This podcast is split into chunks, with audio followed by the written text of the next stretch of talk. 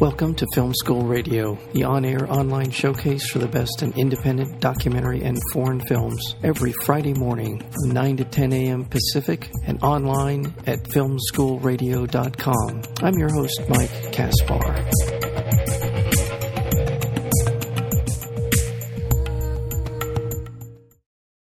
Sami Blood is the debut feature from writer-director Amanda Kernell, who based this beautifully rendered film from her own grandmother's life, set in the 1930s Sweden.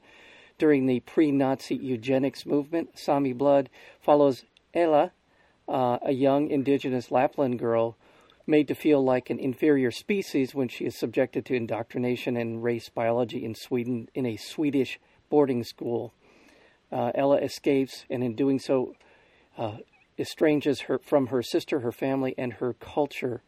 The film is called Sami Blood, and it is a remarkable film, beautiful, it looks great, the acting is superb, and we're honored to have with us today the director of that film, and that would be Amanda Kernell. Amanda, welcome to Film School. Thank you. Well, I do know from reading about the film that this is a personal story in many ways. Tell us where the story came from. Well, there are elders in my family who strongly reject Sami people. Mm-hmm. And can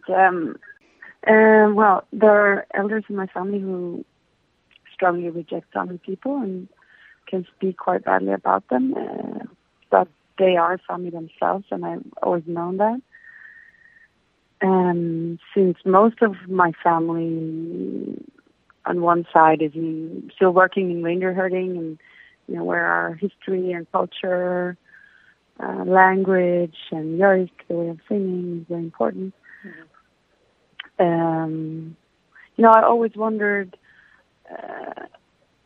what happened to this older generation, because a lot of them left, mm-hmm. and some have changed their names.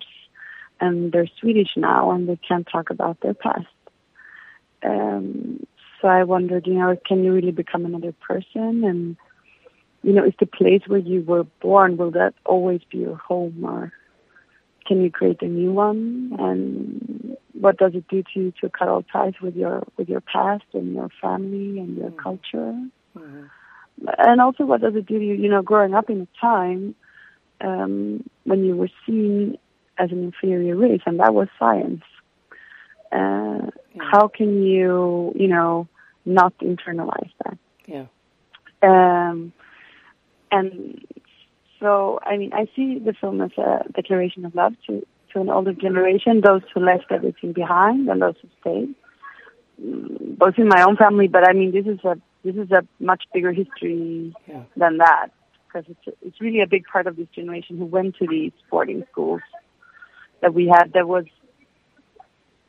where only Swedish language was allowed, but on the other hand, you could not get into the Swedish educational system. Yeah. So you were not meant to integrate in that sense, but still a lot of people did. Mm-hmm. And it's not a well-known story, not even in Sweden. It's well-known within the Sami community. We all, I think, know this from our own families, and these boarding schools, and so I guess I always wondered also about this, colonization of our mind. What does it look like? Yeah. And is it shame, or is it just, or is it more about how to keep your dignity? Hmm. Well, so I guess I had all these questions, and then in making the film, you can explore them, and then really meeting an audience, you sort of get the answers. Yeah. I think. Yeah, I'm not think I'm giving anything away in terms of the story, but when people go to see Sami Blood, I want them to sort of pay close attention to the arc of this story, in the sense that we start out at the beginning of the film with Ella Marija as a elderly woman, and again I urge you to kind of there's a lot of information an emotional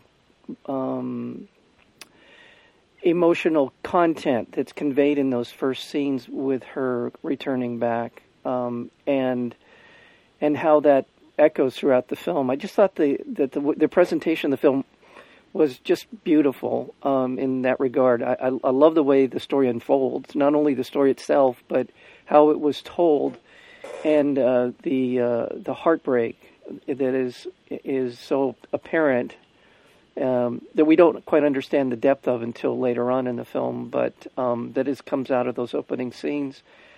I watched it again, just really hit me, just how important it is for you to understand her story from the very beginning. So, here in America, I remember as I was growing up in grade school, I remember pictures of the people of Lapland. And because what struck me is when I saw the garb, the dress, I remembered that from my childhood. And, the portrayal of all this is very benign and how wonderful this. It was sort of a travelogue perspective on the people of Lapland and the Sami people.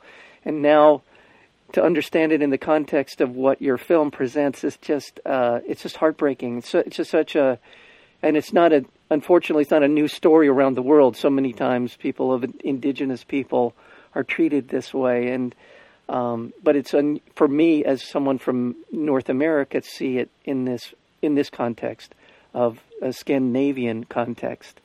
But it's certainly, unfortunately, a story that is played out around the world. I think in many ways it could have been set in the U.S. Yes, very much so. Your history is very similar. Yeah, it struck me the sanitized version that as a child I remember this, sort of knowing a little bit about these people and not having any other context to understand it. But I want to talk about the cast here, and it's a fantastic cast. And I know that when you cast Lene Cecilia Sparrok, you wanted also to, part of your requirement, well, tell us what you were looking for in this obviously pivotal role in your film. What I was looking for, well, I wanted two real sisters, if possible, and they are. Yeah, Lene Cecilia and Mia Sparok, and because it's, in many ways, it's a film about sisterhood and about losing your sister. That's kind of her sacrifice in leaving her old life for a new life. And I wanted them to speak South Sami language. It's one out of 9 Sami languages, and it's one of the smallest ones. There are only 500 fluent speakers. So it's one of the world's most threatened languages. I speak it, but I'm not very fluent because I hardly ever use it. But that's why I wanted to do it in this language. And I'm from that area, so in every area there's different ways of doing things. It's not just the language. So I wanted to use my own, knowledge and places that I know and so on. And then I wanted them to be two girls who have grown up with reindeer herding, because I wanted teenage girls who knows how to use a knife. And it's a craft that takes a lifetime to learn, and who are not scared of reindeer, and those tough girls. And then I wanted to find someone who would be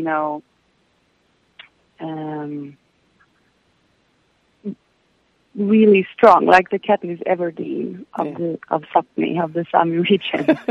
Yes. Because all the older women in my family, I admire them so much, and they're so strong. My father always says that they're like the mountain birch. The small mountain birch, they never break. They just bend according to the wind and, the snow. It's like they're made out of titan, both the birch trees and these women in my family. So I wanted someone who had that strength and dignity. And this, integrity. Yeah.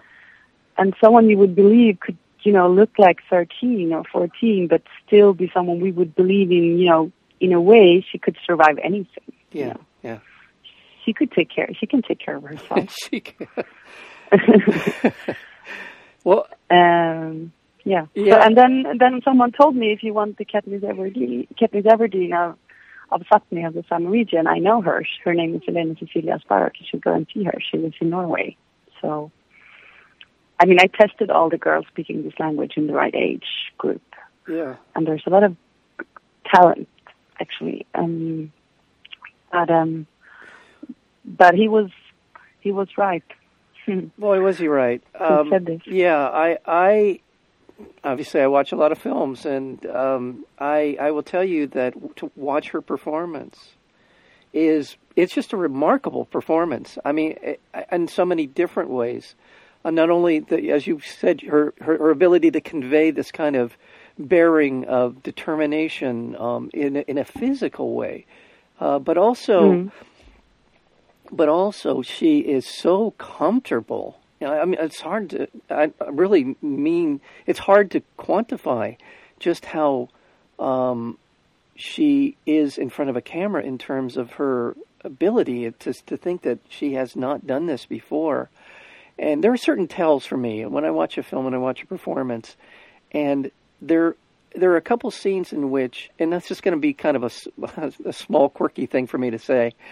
But when someone can kind of, you know, that they're so into the character, into what they're doing, that there's a certain relaxation in their face. And I noticed in a couple of scenes where she, and this is going to sound weird, but she blinks in a way, as I'm saying it just sounds odd, but that said to me that she is so present in that performance, that she is so there, that the camera being there or not wouldn't matter, because of her ability to be this person. And I haven't. I mean, this it's amazing that this is her, you know, sort of her first time in front of a camera.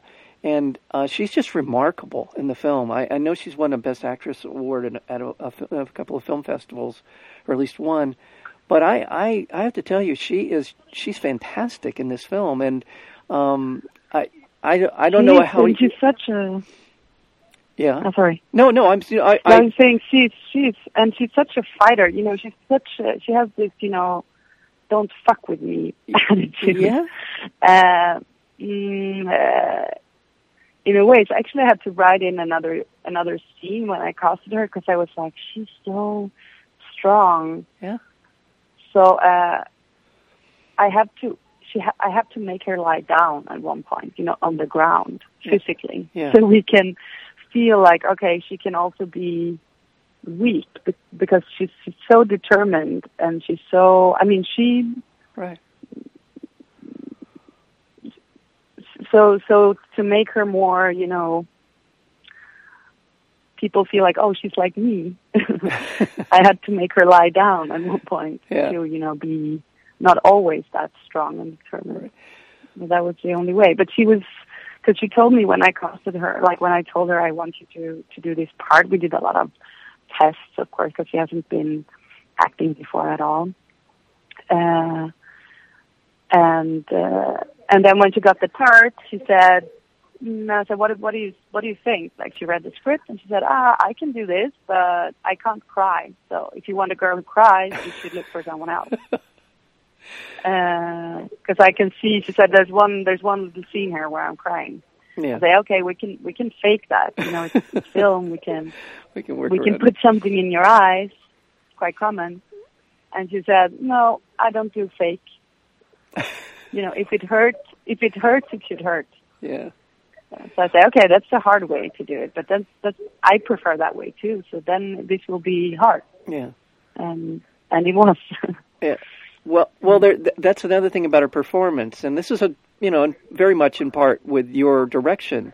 Her performance is a certain range of this in this performance. She's never overly excited, and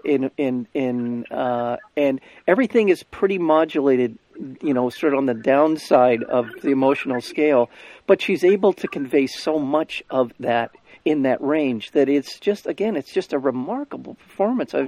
I was so drawn to watching her physicality and her watching the way she was going about doing what she did. Her character is, and she's, I mean, you ask a lot of her. She is the film. I mean, there is so much of it that is, she's so pivotal in telling this story. But I can't underscore this relationship that you must have developed with her. Must have been almost telepathic at some point. It just feels like this is the story you wanted to tell, and she was this wonderful vehicle for telling it.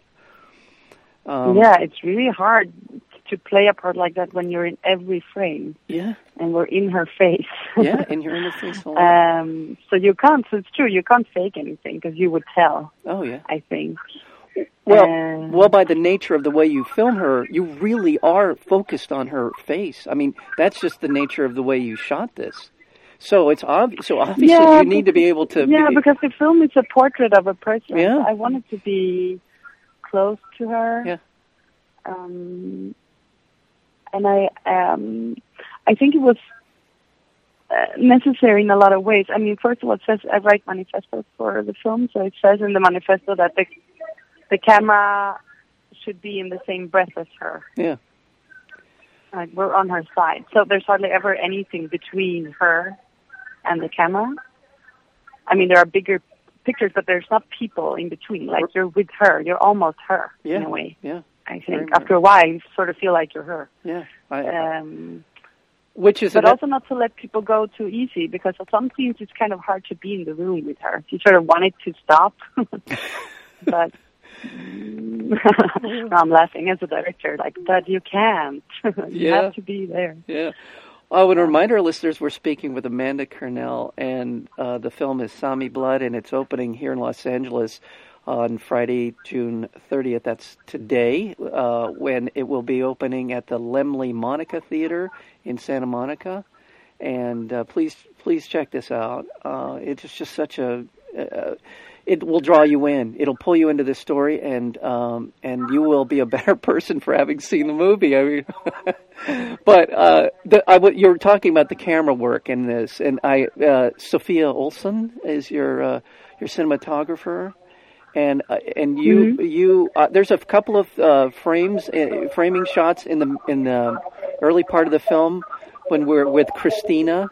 So much of the film is just beautiful. It's a beautiful film to look at. In fact, I know you won some awards for the cinematography, but I was especially taken by the opening scenes with Christina in the hotel and in other places, and getting those shots were so important to the telling of the story. But tell me about working with Sophia in this film.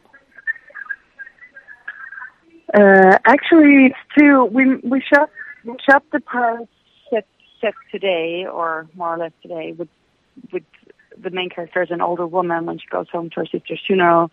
We shot that 1 year before the rest of the film as a separate pilot, actually. You could say that was premiered at Sundance. And then later the whole feature film was at Sundance. But so that was another DOP that I worked with for 10 years called Petra Trevi. Oh, okay. And Sophia Olsen shot the rest of the film set in the 1930s. Gotcha. But I worked really closely with both of them.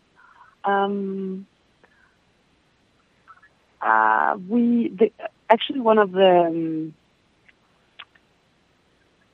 I mean, this is a film really told in pictures. It is. It's not... They don't talk that much, but still there's a lot of suspense to it, I think. I mean, I wanted to make a coming-of-age story that is as, you know, violent and epic as it feels like growing up, with the landscape. And, you know, I think you should film how things feels like, not how they were or how they are, but how it feels. And that feels even more important when you make an historical film, so you don't get stuck with... I mean, all the details were really important to me, like it's the right kind of knives, it's the right kind of instruments from the State Institute of Racial Biology that we had in Sweden and everything. But so it's historically right, but to not get stuck with that but it's not a documentary. And then in the tricky part, shooting in a location like this, it's all shot on location in Lapland or in Sápmi, in northern Sweden and Norway, up in the mountains, and a little bit in Uppsala, in a university city, and their botanical garden and university and so on. But with this,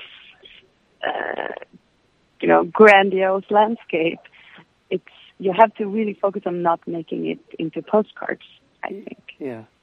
Because it's really beautiful, but, you shouldn't be too swept away when you're working with it, I think, because it's not there should be, some suspense in the pictures or some, we should be with her, and not to exoticize too. I mean, this is a story told from within. Yeah.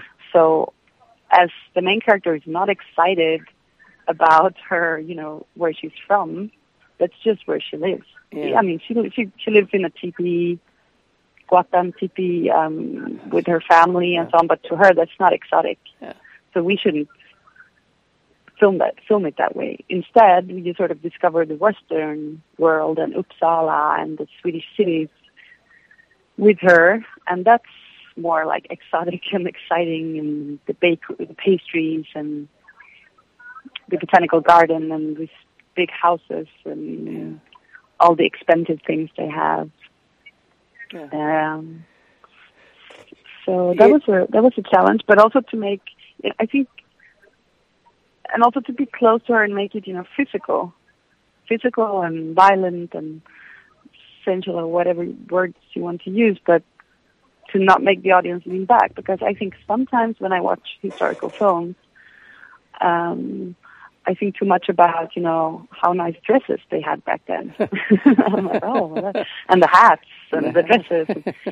And, you lean back a little bit and just,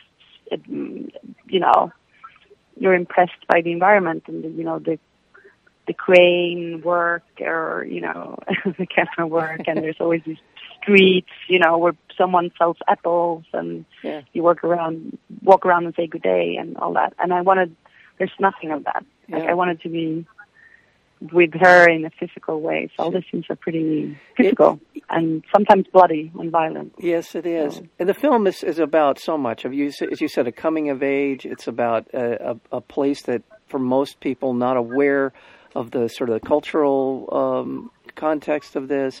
And institutional, state-sanctioned racism is a very much a part of her story, and her determination to be her own person, and the cost at which this comes to her in her family, in her life, and that she was willing and determined to do and to pay that price. There's just so much about this film. It's just a beautiful film. I don't know what else to say. I really loved watching it. I love watching the characters, the people in it. It's really quite an achievement, and this is your first feature-length film. I hope it's really nice to hear that you're working on something coming up, and congratulations on just so many levels for this film, Amanda. It's a wonderful film. Thank you. Thank you so much. Again, the film is opening on Friday, June 30th, here in Los Angeles at the Lemley Monica Theater. So look for it. Thank you so much for finding the time to be here on Film School today.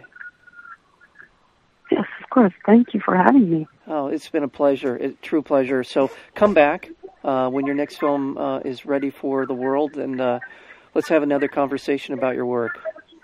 All right? Yes, sure. Okay. Thank you. Thank you so much, Amanda. Take care.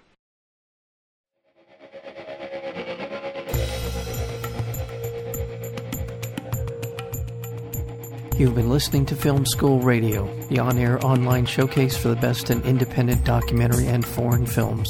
You can find out more about the program at filmschoolradio.com. I'm your host, Mike Kaspar. Thank you for tuning in, and we'll see you next week with another edition of Film School Radio.